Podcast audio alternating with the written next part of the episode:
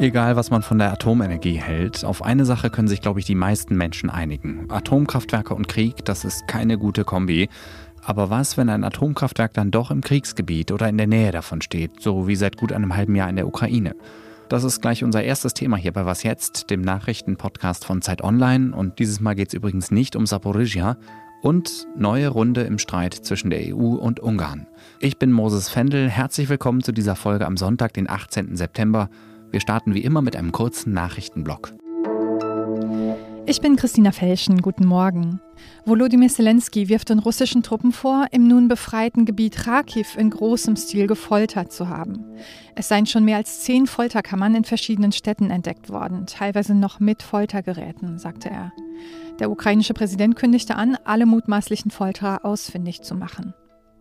Nach dem Fund von 440 Leichen in der Stadt Isium, ebenfalls in der Region Kharkiv, dringt Bundesverteidigungsministerin Christine Lambrecht auf UN-Ermittlungen.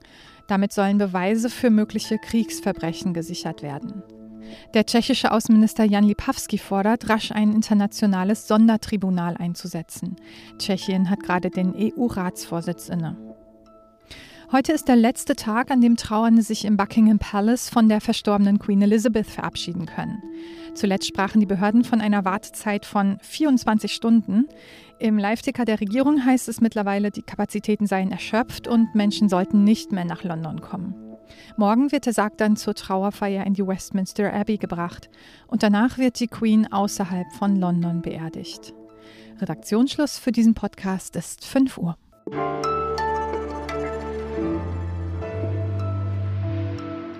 Noch nie gab es Schlachtfelder, auf denen um Atomkraftwerke gekämpft wurde. Nie zuvor war die technisch komplizierteste Apparatur, die Menschen jemals erfunden haben, dem Schrecken größtmöglicher Gewalt ausgesetzt. Zwei Sätze aus einer Reportage meines Kollegen Wolfgang Bauer, der dafür gut eine Woche lang in einem ukrainischen Atomkraftwerk und der dazugehörigen Stadt recherchiert hat. Und ich freue mich sehr, dass er zugesagt hat, mit mir über seine Recherche zu sprechen. Hallo Wolfgang. Hallo Moses. Nimm uns doch bitte erstmal kurz mit in Gedanken, wo genau warst du, um was für ein Kraftwerk handelt es sich? Ich war im Süden der Ukraine, dort, wo die, die große ukrainische Steppenlandschaft beginnt, im zweitgrößten Atomkraftwerk dieses Landes in Juschnu-Ukrainsk. Ist noch russisch, soll jetzt auf ukrainisch umbenannt werden und heißt schlicht und ergreifend südliche Ukraine. Unter was für Bedingungen konntet ihr in dem Kraftwerk recherchieren? Das war natürlich äh, ausgesprochen kompliziert. Wir waren das erste Team äh, eines ausländischen Mediums seit Ausbruch des Krieges, dem gestattet wurde, überhaupt in ein ukrainisches AKW zu gehen. Wir haben drei Monate verhandelt mit den zuständigen Behörden und haben dann auch, äh, als wir dann die Genehmigung von Kiew bekommen haben, noch etliche Tage vor Ort in der Stadt Juschnukrainsk immer noch mal neu mit den lokalen Behörden verhandeln müssen, bis soweit das Vertrauen saß, dass uns der Zutritt genehmigt wurde, dann aber unter drakonischen Bedingungen. Wir wurden jeden Morgen von einem Minibus abgeholt aus dem Stadtzentrum heraus zum AKW, haben aber den Weg dorthin nicht mitverfolgen können, weil alle Scheiben in diesem Minibus mit schwarzen Folien abgeklebt waren, also wirklich blickdicht.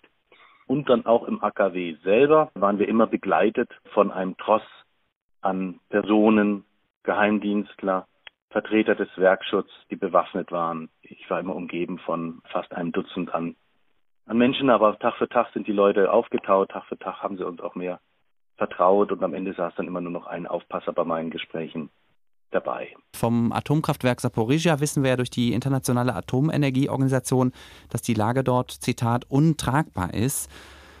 Wie gefährlich ist denn die Lage rund um das AKW Južno-Ukrainsk? Die Russen hatten versucht, im März beide Kraftwerke gleichzeitig einzunehmen. Eine Panzerkolonne hat sich Richtung äh, Saporizhia auf den Weg gemacht. Die haben Erfolg gehabt, wie wir wissen. Die andere Kolonne hat sich auf den Weg gemacht nach Juschn-Ukrains und wurde dann nur 20 Kilometer vor der Stadt und vor dem Kraftwerk vernichtet. Seither wird die Anlage immer wieder in bedenklich niedriger Höhe von Langstreckenraketen der Russen überquert. Und da die Russen offenbar immer älteres Munitions- und Raketenmaterial benutzen, steigt natürlich mit jedem Kriegsmonat die Gefahr, dass es zu einer Fehlfunktion dieser Raketen kommt. Und das waren für mich immer sehr berührende Momente, äh, diesen Kraftwerksdirektor, der bisher äh, jahrelang immer verkauft hatte, wie sicher diese Anlage ist, den jetzt zu sehen, wie er um Worte rang, um dann zu sagen, dass er auch nicht weiß, was passiert, wenn so eine Rakete äh, von so einem Kaliber in einen ungünstigen Winkel auf so einen Reaktor auftritt. Jetzt gehört zu dem Kraftwerk ja, wie üblich in der ehemaligen Sowjetunion, auch eine kleine Stadt, eine sogenannte Atomstadt, die ja wahrscheinlich an sich schon ein spannender Mikrokosmos ist. Du bist da ja auch gewesen. Wie hast du die Stimmung in Južno-Ukrainsk Stadt erlebt? Ah, es war schon fast surreal. Wir denken ja, das ist eine der gefährdetsten Orte der Welt gerade, direkt unter einem ukrainischen äh, Atommeiler zu wohnen. Tatsächlich aber ist es ein Ort, zu dem sich die Leute hinfliehen weil bislang auch tatsächlich noch keine Rakete in diesen Ort selbst eingeschlagen ist. Und die Einwohner denken hoffentlich auch zu Recht, dass die Russen absichtlich die Region nicht beschießen, um eben keinen nuklearen Unfall auszulösen.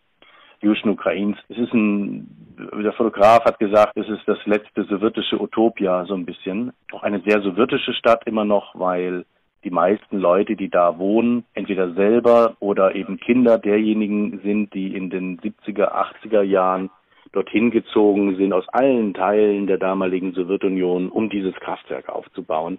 Also sehr surreal. Man ist in der, in der Nähe dieses, dieses Atommeilers und, und hat dort ein kunterbuntes, lebendiges Leben mit Strand, wo jedes Wochenende im Sommer bis zu 3000 Personen gebadet haben in Sichtweite der Reaktoren, über denen die Raketen fliegen. Vielen Dank, Wolfgang, dass du diese Eindrücke mit mir und mit uns geteilt hast. Ja, danke euch für das Interesse. Und Wolfgangs Reportage können Sie nachlesen im aktuellen Zeitmagazin oder natürlich auch auf Zeit Online.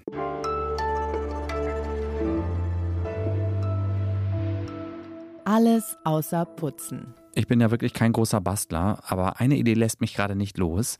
Inspiriert hat mich das windige Herbstwetter und als ich gestern zur Arbeit gefahren bin, habe ich auf dem Tempelhofer Feld in Berlin ganz viele bunte Drachen gesehen.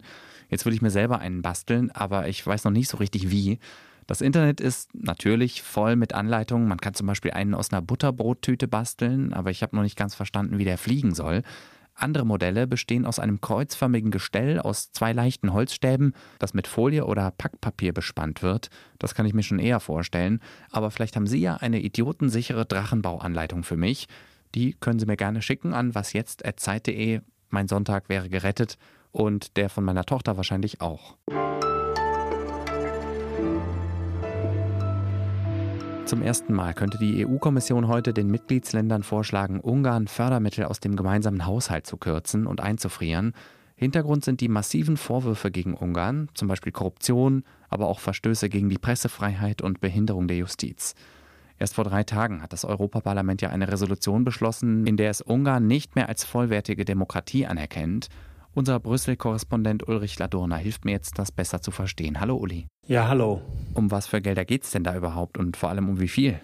Ja, es geht da schon um sehr hohe Summen. Es sind Gelder aus dem Regionalstrukturfonds. Das es geht da schon um sehr, sehr viele Millionen, wenn nicht Milliarden über die Zeit. Das ist für äh, Ungarn eine wesentliche Einkommensquelle und das ist schon, wäre sehr schmerzhaft, wenn das gekürzt würde. Und was verspricht sich die EU von diesem Schritt? Naja, die EU hat ja schon seit langem ein großes Problem mit der Rechtsstaatentwicklung in, in Ungarn. Wir wissen sozusagen, dass Ministerpräsident Orban ja ein System äh, aufgebaut hat, das man nur mal schwer als Demokratie bezeichnen kann. Das ist ein Problem und die EU versucht natürlich Druck auszuüben und es hat jetzt jahrelang gedauert. Es hat Gespräche gegeben, aber jetzt versucht man dann doch zu treffen, wo es wirklich wehtut, nämlich in der Brieftasche. Glaubst du denn, dass die ungarische Regierung sich davon beeindrucken lässt? Ich glaube, es werden zwei Dinge passieren. Zum einen wird Orban versuchen, auf Zeit zu spielen. Er hat angekündigt, dass er so eine Art Antikorruptionsbehörde schaffen wird. Aber ich glaube, das ist einfach nur die Augenauswischerei und er möchte auf Zeit spielen. Das ist das eine. Das zweite ist, wenn die Kommission die Gelder kürzen möchte, braucht es dann die Zustimmung des Europäischen Rates und dann müssen mindestens 15 Länder zustimmen, die zusammen 65 Prozent der EU-Bevölkerung ausmachen. Ob diese Mehrheit zustande kommt, ist schwer zu sagen im Augenblick, weil natürlich Ungarn Freunde in der EU hat, bisher zum Beispiel die polnische Regierung. Aber da muss man auch sagen, dass Ungarn durch seine Position über Russland sich auch mit den Polen verstritten hat. Also es ist schwer zu sagen im Moment, aber da ist viel Dynamik drin. Es könnte durchaus sein, dass die Strafe für Orban dann kommt. Danke nach Brüssel an Ulrich Ladurner. Gerne. Und das war was jetzt am Sonntagmorgen. Ich heiße Moses Fendel und bin jetzt erstmal raus. Morgen begrüßt Sie hier Roland Jodin zum Start in die neue Woche. Vielen Dank fürs Zuhören und noch einen schönen Sonntag. Ganz zum Schluss noch ein kurzer Werbeblock. Wolfgang Bauer schreibt nämlich nicht nur über die Ukraine, er kennt sich auch sehr gut aus in Afghanistan. Und um Afghanistan geht es auch in seinem neuen Buch, das vor wenigen Tagen erschienen ist. Es heißt Am Ende der Straße.